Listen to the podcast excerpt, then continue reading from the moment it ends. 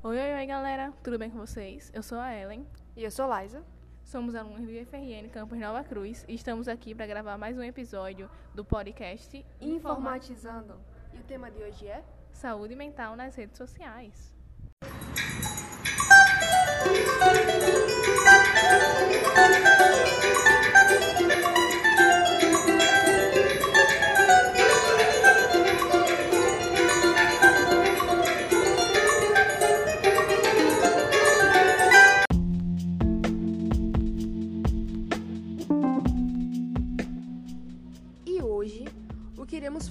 Basicamente uma junção de tudo aquilo que já foi dito nos episódios anteriores em relação ao uso excessivo das redes sociais ah, e a internet, a superexposição, etc. Né? E infelizmente o tema é um pouco desconfortável, pesado, porém muitíssimo relevante por se tratar da questão redes sociais causam ou não causam impactos psicológicos. E de primeiro que eu tenho a dizer é sim.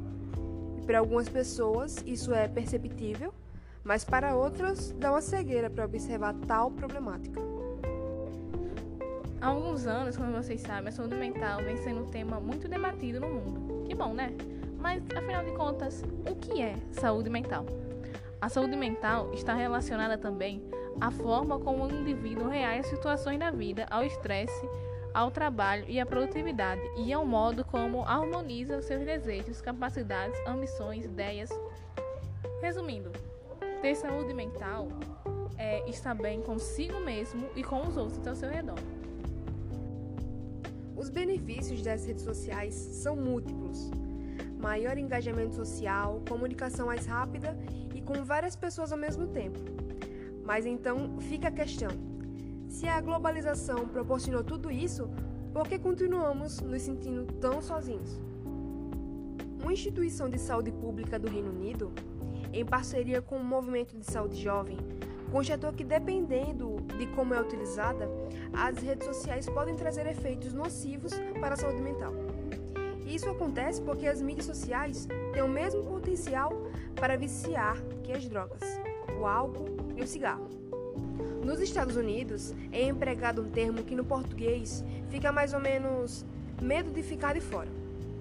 Por isso, as pessoas passam horas em atualizações de status. A primeira coisa que fazem ao acordar é usar o celular. E pouco antes de dormir, é isso que elas estão fazendo também. Um hábito que, além de prejudicar a mente, nada lhes acrescenta. O uso consciente das redes sociais não apresenta perigo à saúde mental, mas se exagerarmos. Já parou para pensar por que o Instagram, a terceira rede social mais utilizada do mundo, que perde apenas para o WhatsApp e o YouTube, removeu o número de likes de publicação lá em 2019? Devido ao número de curtidas, os usuários ficavam muito preocupados. A quantidade de curtidas sempre teve muito valor nas redes sociais. Determinada pessoa compartilhava uma foto e conseguia obter X curtidas, mas o outro só conseguia metade disso. Isso acabava dando início a uma competição silenciosa pelo número de likes, a aprovação de terceiros. Mas mesmo com essa medida tomada pelo Instagram, os problemas não pararam. Compartilhamento excessivo, assunto já tratado no episódio aqui, seu de outra pessoa que você acompanha, pode gerar problemas com a autoimagem, devido à comparação. Como perguntas questionamentos. Dessa forma vão acabar surgindo questionamentos como: será que estou fazendo o suficiente? Estou aproveitando a minha vida? O que estou perdendo? Aparentemente, pessoas com baixa autoestima usam mais do que deveriam as mídias digitais, principalmente para postar conteúdos de alta promoção. E uma pesquisa de alguns anos atrás, realizada com 2 mil mulheres entre 12 e 25 anos de idade, passam em média 5 horas por semana tirando selfie. Isso daí uns 48 minutos por dia. Elas tiram no mínimo 7 fotos, mas eu creio que seja bem mais, e escolhem apenas uma para postar. E provavelmente é a que ficou mais perfeita na visão da pessoa.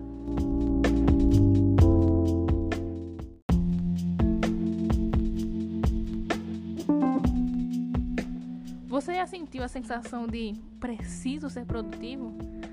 Há algum tempo a temática Aquela Garota, a garota com a rotina regrada, saudável e perfeita, que tem tudo planejado, com um dia super produtivo, vem tomando conta das redes sociais. O que pode parecer bom para ajudar pessoas a montar uma rotina organizada e assim conquistar seus objetivos, dá espaço a outro pensamento. Essa autocobrança de disciplina e sucesso se torna cada vez mais forte, não só para as garotas, mas para toda a sociedade. São muitos vídeos que relatam uma rotina e vida em perfeito equilíbrio.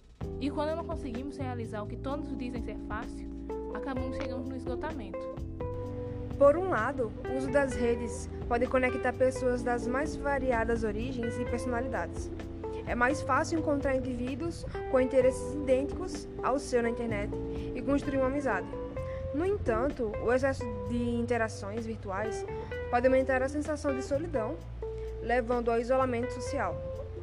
Uma vez podemos nos sentir tão bem e acolhidos a ponto de não queremos ter interações que podem nos desagradar. E logo após a pandemia, isso ficou ainda mais visível.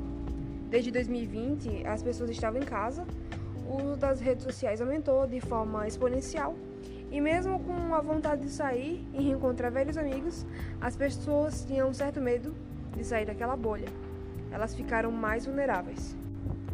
Além disso, ficar longe das redes sociais pode trazer a falsa sensação de desinformação. Ao deixar as redes um pouco de lado, o usuário pode se sentir deslocado e longe das novas atualizações do mundo e da vida de seus amigos, o que força ele a novamente voltar àquele ciclo.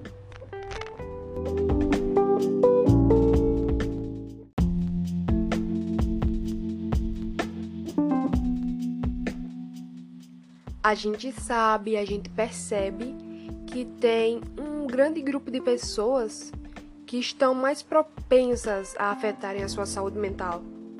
E algumas dessas pessoas são adolescentes do sexo feminino, muitas vezes até adultas, né? A gente costuma se comparar muito com aquelas blogueiras com a vida perfeita. A gente quer ter aquela vida que é mostrada ali aquela beleza que é exaltada.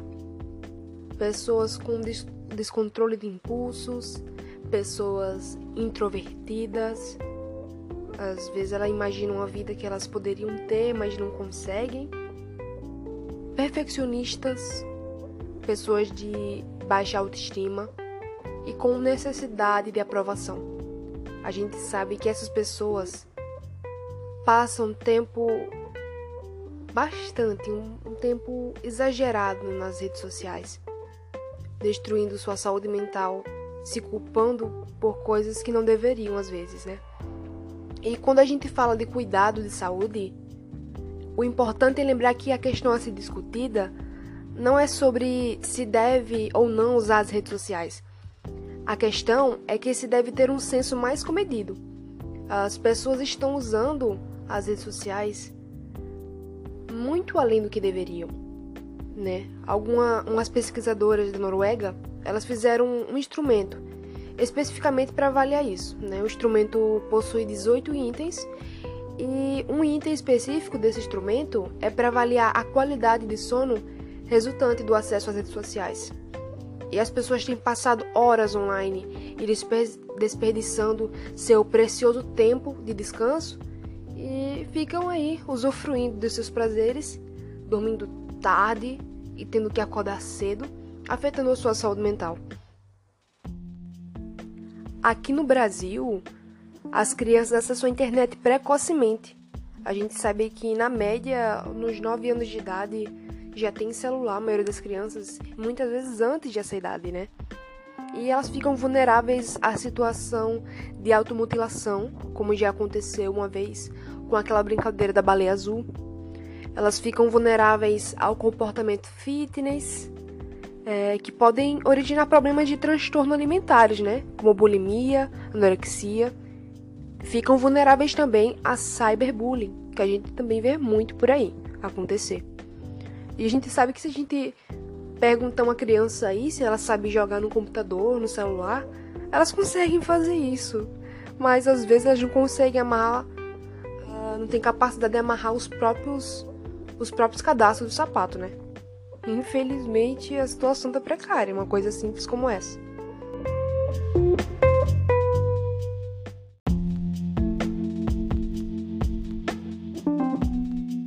Mas afinal, o que fazer para não prejudicar sua saúde mental com o uso das redes sociais? Para ter uma boa relação entre as redes sociais e saúde mental, é importante tomar algumas atitudes para repensar a utilização das redes.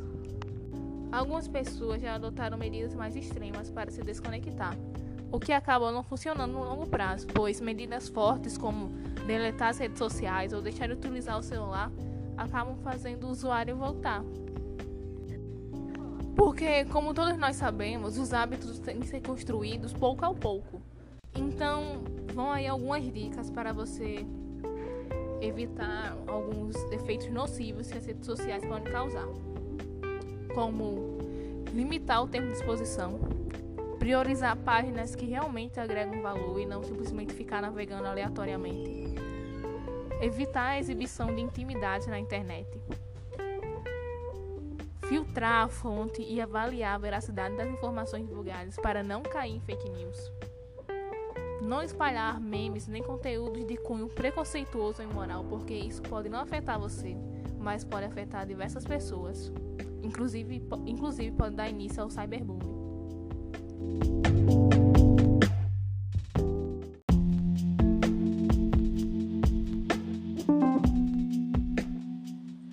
Não esquecendo também de mencionar o cuidado que a gente deve ter com nossas crianças também, né? Que Muitas das vezes a gente só solta elas com o celular ali e deixa elas ficarem à vontade, mas lembrando que isso está errado. Devemos sempre estar prestando atenção no que elas estão usando, fazendo, principalmente quando se trata de redes sociais. É, ver ao que elas estão expostas ali, não é? Porque a gente sabe que é na infância que a gente vai tendo nossos primeiros aprendizados. Então, ter uma base desde essa idade, com esses primeiros contatos com o celular, com a internet, redes sociais, é super importante para quando, quando se pensa na vida futura dessas crianças.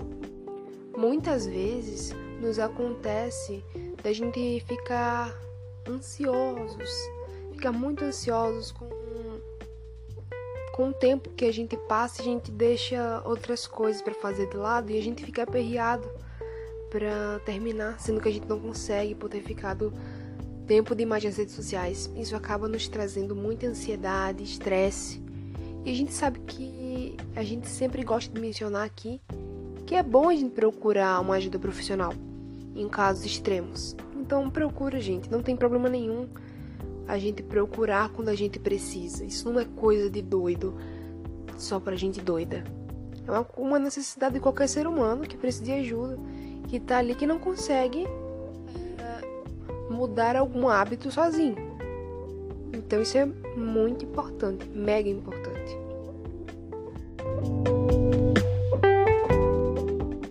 Bom, galera, é isso. Eu espero que de verdade esse episódio tenha ajudado vocês de alguma forma que vocês tenham aprendido, que vocês possam usar essas dicas no seu cotidiano. E infelizmente não deu pra gente trazer alguém especializado na área, algum psicólogo aí, ou pra gente até poder tirar algumas dúvidas. Enfim, não deu, quem sabe na próxima. Muito obrigada por terem ouvido até aqui. E é isso. Valeu, gente, por assistir. Tchau. Tchauzinho.